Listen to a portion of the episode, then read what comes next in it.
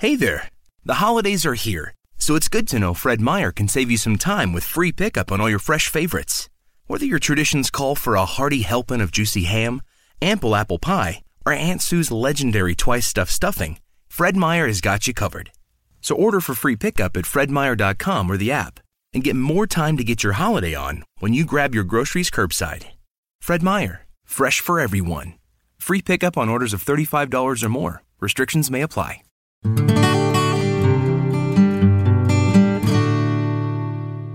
Welcome to the Everyday Mindfulness Show, where we educate and inspire people to live fuller lives through mindful practices.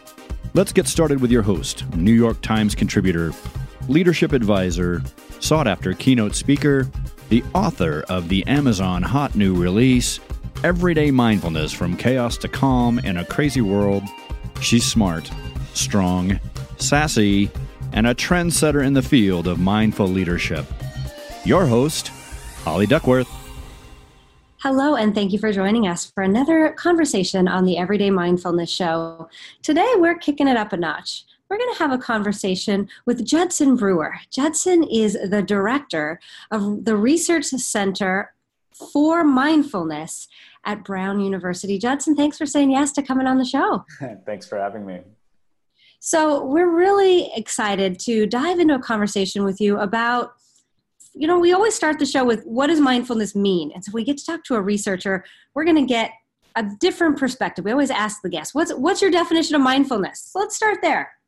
Sure, it's a great question and one that I won't be the you know the expert at answering, but I can certainly talk about it from how we approach it, which is you know looking at this uh, basically bringing awareness to what's happening right now, but also looking at this attitudinal quality.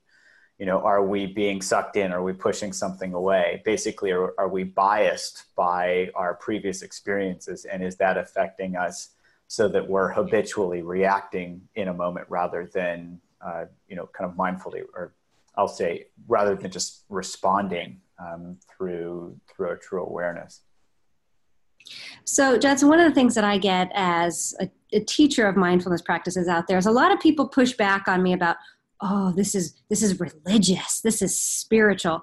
And one of the things that i'm inspired about is your work helps people understand how to use it in their everyday living. How do you address this concern we sometimes get as we say the word mindfulness out there? Yeah it's a good question. So flippantly i might say well the buddha wasn't buddhist but really if you look at uh, if you look at the buddhist um, history for example the buddhist psychology it's really you know it's really about describing and understanding how our mind works more than having following some rites and rituals or anything that is that has a religious undertone.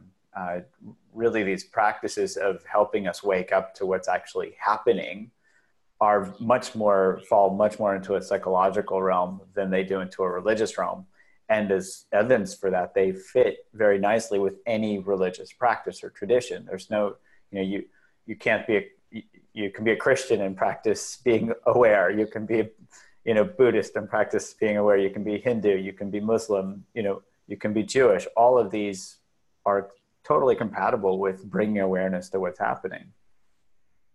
I, I couldn't agree more on it. It's one of those things that I think um, the more we see this work out in the world, the more we get to educate people and open their minds to what's possible uh, when you have these practices. We can reduce some of that that fear and doubt on oh is this just religious? And we get to live the, these principles. So i'm curious do you have a daily mindfulness practice? And if so what does that look like for you there are several components uh, to my my daily practice. One is that my wife and I uh, practice, you know, formal meditation together. She practices a number of different, you know, she practices in Zen tradition, but also in the Christian contemplative tradition and so, so, we'll do a you know formal sit, um, which is much the way that people kind of could stereotypically envision it, you know. Um, but then throughout the day, I've really over the years explored and kind of broadened this practice to these in the moment informal practices. So really looking to see any time when I'm kind of caught up in a situation or contracted and just bringing some kind curious awareness to that and seeing what unfolds through that both in terms of being able to learn what the conditions are that are making me contracted so that I can see, you know, learn from that, learn the cause and effect relationship there, but also see what conditions are leading to ease and connection and joy. So it's really a every moment practice more than every day practice. I would I would put it that way for my own life. Well, I, I, love that you speak that into the show because we talk about everyday mindfulness, and yet I, I, teach what I call applied mindfulness. So it is that what do you do in the moment when you're triggered, or you know, if you're a salesperson, you know, you got to pick up that next next phone call. That, that that's really the practice. It doesn't happen on a meditation pillow. While for many of us the practice starts there, I think the power of this as we take it into the anxiety filled world of the future is the practice as we live it off the mat. Yeah, and that's actually what our clinical studies have been showing. You know, with our in our first study with smoking, we actually found that the informal practices were moderating the effects even more than the than the formal mindfulness practices were. And you know, that was kind of against what I had hypothesized because I'd grown up, you know, back it was a long time ago, but I was like, oh, I, I formally meditate. That must be what's helping people quit smoking. But in fact, it was having people learn to be with whatever was happening right there, like with that craving, and also in particular, paying attention to what that cigarette tastes like and what it smells like and what the direct cause and effect relationship is. And that's really what was the big driver. We've actually applied that to our eating programs, to our anxiety programs, and have found that the informal practices really help people understand what this stuff is all about as compared to asking this question why am I sitting on this cushion paying attention to my breath? You know. Well, and that's the power. I like your your take on this whole idea of the habits that we form. And you have a book out, The Craving Mind: From Cigarettes to Smartphones to Love: Why We Get Hooked and How We Can Break a Bad Habit. Long title, but something for everybody in this. So, if a listener was gonna gonna grab the book, what's what's a nugget or something that they might use to start thinking about their their mind as a center for craving but also utilizing their mindfulness practices. Yeah the book's really oriented in two parts. One is to help people understand from many many different perspectives how our minds work basically how our minds get caught up in all sorts of things. So you know as an addiction psychiatrist i can talk to the folks who are trying to help people who are struggling with addictions but there's you know there's a chapter on social media one on distraction one on thinking, one on romantic love, all these different types of um, things are where we can get caught up. You know, we can get, I was in college, I was totally addicted to, to romantic love, you know? And so really the first piece is understanding how our minds actually work. That's the whole, you know, the first half of the book. And then the second half is actually taking that and helping us see how instead of things like willpower, which is more myth and muscle over you know it's really dominated uh, the landscape for the last 30 years. But as we're seeing whether it's you know obesity crisis or opioid you know opioid crisis all of these haven't you know willpower hasn't really done much. Um, and right in front of us have been these solutions where if we actually pay attention to how our minds work we might actually be able to tap into that system itself to help us overcome things from distraction to addiction uh, to even being mean to people. So, you know, the nugget from the second half of the book is really about applying what we learn about how the mind works and how our own minds work uh, to taking that power and tapping into it so that we can learn to concentrate, so that we can learn to be kinder, and so that we can learn to be more resilient rather than fall prey to anxiety. So I, I love this this whole idea of, of technology addiction, and yet we're on a podcast. Lots of people are doing more, more, more, more. I say, you know, in, in, the, the book that I that I just wrote, we live in a world of bigger, better, faster, and more, mm-hmm. and and a world that lives in FOMO, this new fear of missing out. Mm-hmm. So how how can we use your research and mine? We can overcome this fear of missing out. Well, the first step there is really starting with understanding how our minds work. so if we can see how they work and we can break it down, it's very simple actually. There's, you know, if you think of caveman brain, we uh, actually, you know, it helped us evolve to survive, right? And so you can think of it having three essential elements. There's a trigger, a behavior, and a reward. So if you see food, you eat the food, and then your stomach sends this dopamine signal to your brain. It says, remember what you ate and where you found it. So there's this reinforcement or reward based learning process that helps us remember where food is. We use the same process to help us avoid danger. You know, you see the saber tooth tiger, you run away, and the reward is you get to survive to live another day. So both of these are set up to help us survive. That's that's caveman times. But if you fast forward to modern day, this process is still in play. You know, that food is plentiful. You know, we have a kitchen, we have a refrigerator. There are restaurants that are open 24 7. So we, these brain processes are still at play, even though we're in modern day. And so our brain starts to learn things like, oh, well, you know, you could eat food when you're stressed and then you'll feel better. And so we start to learn to stress eat. Or we, our brains start to plan into the future and they start to worry about things when we're anxious. And then that worry takes over gives us this little feeling of control so that we think, oh, yeah, I'm, I'm doing something. I'm, I'm actually affecting. What we're actually doing is making ourselves more anxious. So if we don't understand how this process works, we're not going to be able to work with it. So if you take the example of, of fear of missing out, the trigger would be, you know, we see a social media post, for example, and then that behavior would be that worry. Oh, why wasn't I invited? Or wow, uh, you know, our mind just goes nuts and then that result is not very rewarding at all where we rush to you know go meet up with our friends or we you know we spend all night sulking that we weren't invited and then that just spirals out of control leading us you know worse for the wear so so judson this is great and you get to study all this all day long and you get to work with your mind and understand how this whole thing thing works but then there's the rest of us who live in the real world. And people tell me all the time, Holly, I can't meditate because I got monkey mind. I can't do this. My brain is going going too fast. Mm-hmm. You know, we've, we've all heard that quote, you know, if you need five minutes to meditate, you know, if you if you can't take five minutes to meditate, then you need all day. So what do you what do you tell tell those people that that are so afraid of the idea of even slowing down to hear their brain that they can't even get to a mindfulness practice and yet we see the effects that are happening in our world it's a great question. That's where we looked at the data. And, you know, we, in our first study with smoking cessation, for example, we got five times the quit rates of gold standard treatment. And so we said, okay, there's something here. Let's explore what's actually driving this effect. And what was driving it most was these informal mindfulness practices. And so that's where we said, okay, can we actually start to package these things to help people in in their everyday ways like you're talking about? And and this is really important because my patients don't learn to smoke in my office. You know they don't learn to stress eat in my office. So it's actually artificial to have them come to my office to help them change that behavior. So i had this idea why don't we just take my office and package it and deliver it to them.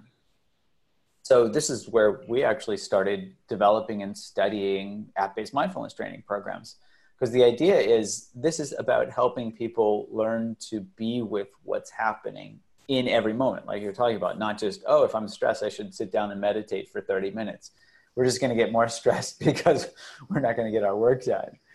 Um, so we actually started developing programs to just test to see if we could start with informal mindfulness practices and layer informal practices as people were learning to understand how their mind works so, for example, you know, we developed a program for smoking, um, one for emotional eating called Eat Right Now.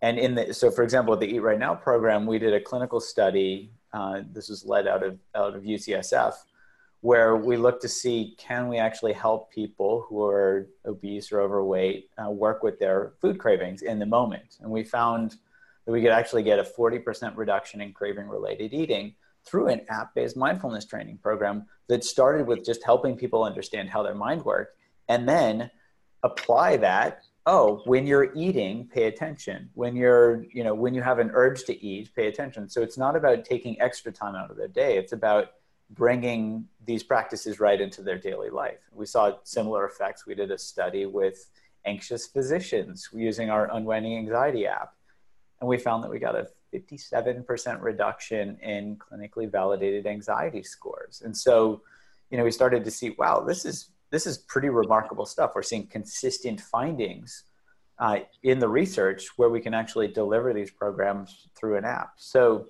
that's a long answer to your short question around how do we bring this into our everyday life. I would say we start by understanding how our minds work and bring awareness into our everyday life right in the moment when something's happening and learn from it. Awesome. Judson, you've given us some great tips. As we go on our little break, um, oftentimes a, a guest will, will share with us a question or a thought that somebody could ponder during the break that might help them become a little more mindful. Something come to mind for you that might be a great question that our people could maybe meditate on or be mindful with to explore these concepts more fully? I would say, what does curiosity feel like? in my body? People can ponder that. We can talk about why in a moment. What does curiosity feel like in my body? Okay. We'll be right back after a short break.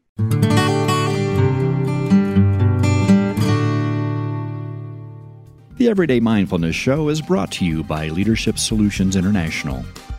Are you hosting an upcoming conference or convention? Or looking for a speaker to provide inspiration and motivation? Would you like your audiences to know what you know as a listener of the Everyday Mindfulness Show? Check out Leadership Solutions International for more on mindful leadership keynote offerings, on site mindfulness information centers, and trainings. Welcome back to the Everyday Mindfulness Show, where we are having a conversation with Judson Brewer, the Director of Research at the Center for Mindfulness. And Judson, you just teed us up a great question. What does curiosity feel like? So tell us a little bit more about why why we should should dance with that question in our unique mindful meditative practice. Well, it really stems from this understanding of how reinforcement learning works. And as we talked about before, you know, reward based learning is based on rewards, not on the behavior itself. So, for example, you know, if we're triggered by stress to eat, and then we get that brief relief or that um, quick fix of feeling a little bit better or numbing ourselves out, that's the piece that actually drives future behavior. It's not the, the food itself, it's that reward from the food. So, if behavior change happened from just changing the behavior, then we would say, well, stop eating that, or stop smoking, or stop being anxious. you know, our brains don't work that way.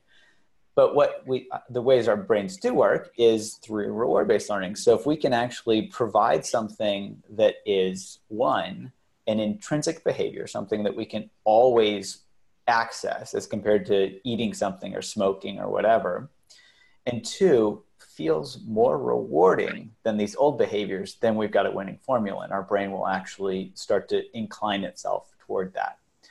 So let me ask you what feels better, having a craving or being curious? Well, for me, curious. Yeah, and me too. And most, most, almost everybody reports the same as what you just described. So let me ask you this question: If uh, you had to pick which of those two, craving or curiosity, feels more contracted and which one feels more expanded or open?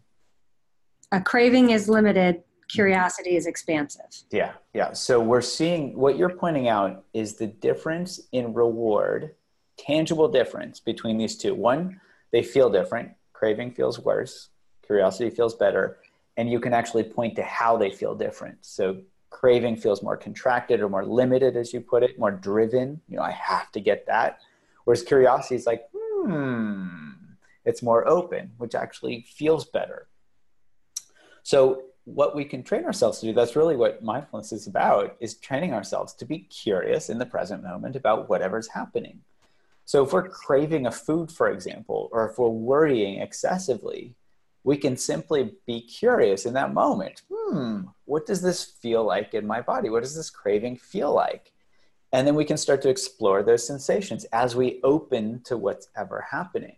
And what that does is two things. One is it helps us be with the craving uh, and see that it is just these sensations that are driving us. And it two, it helps us be able to move through that because we see, oh, this this is a craving that comes and goes, um, and curiosity actually feels better. So I could be, you know, we can train ourselves to be curious all the time, which can help us break out of that old habit loop.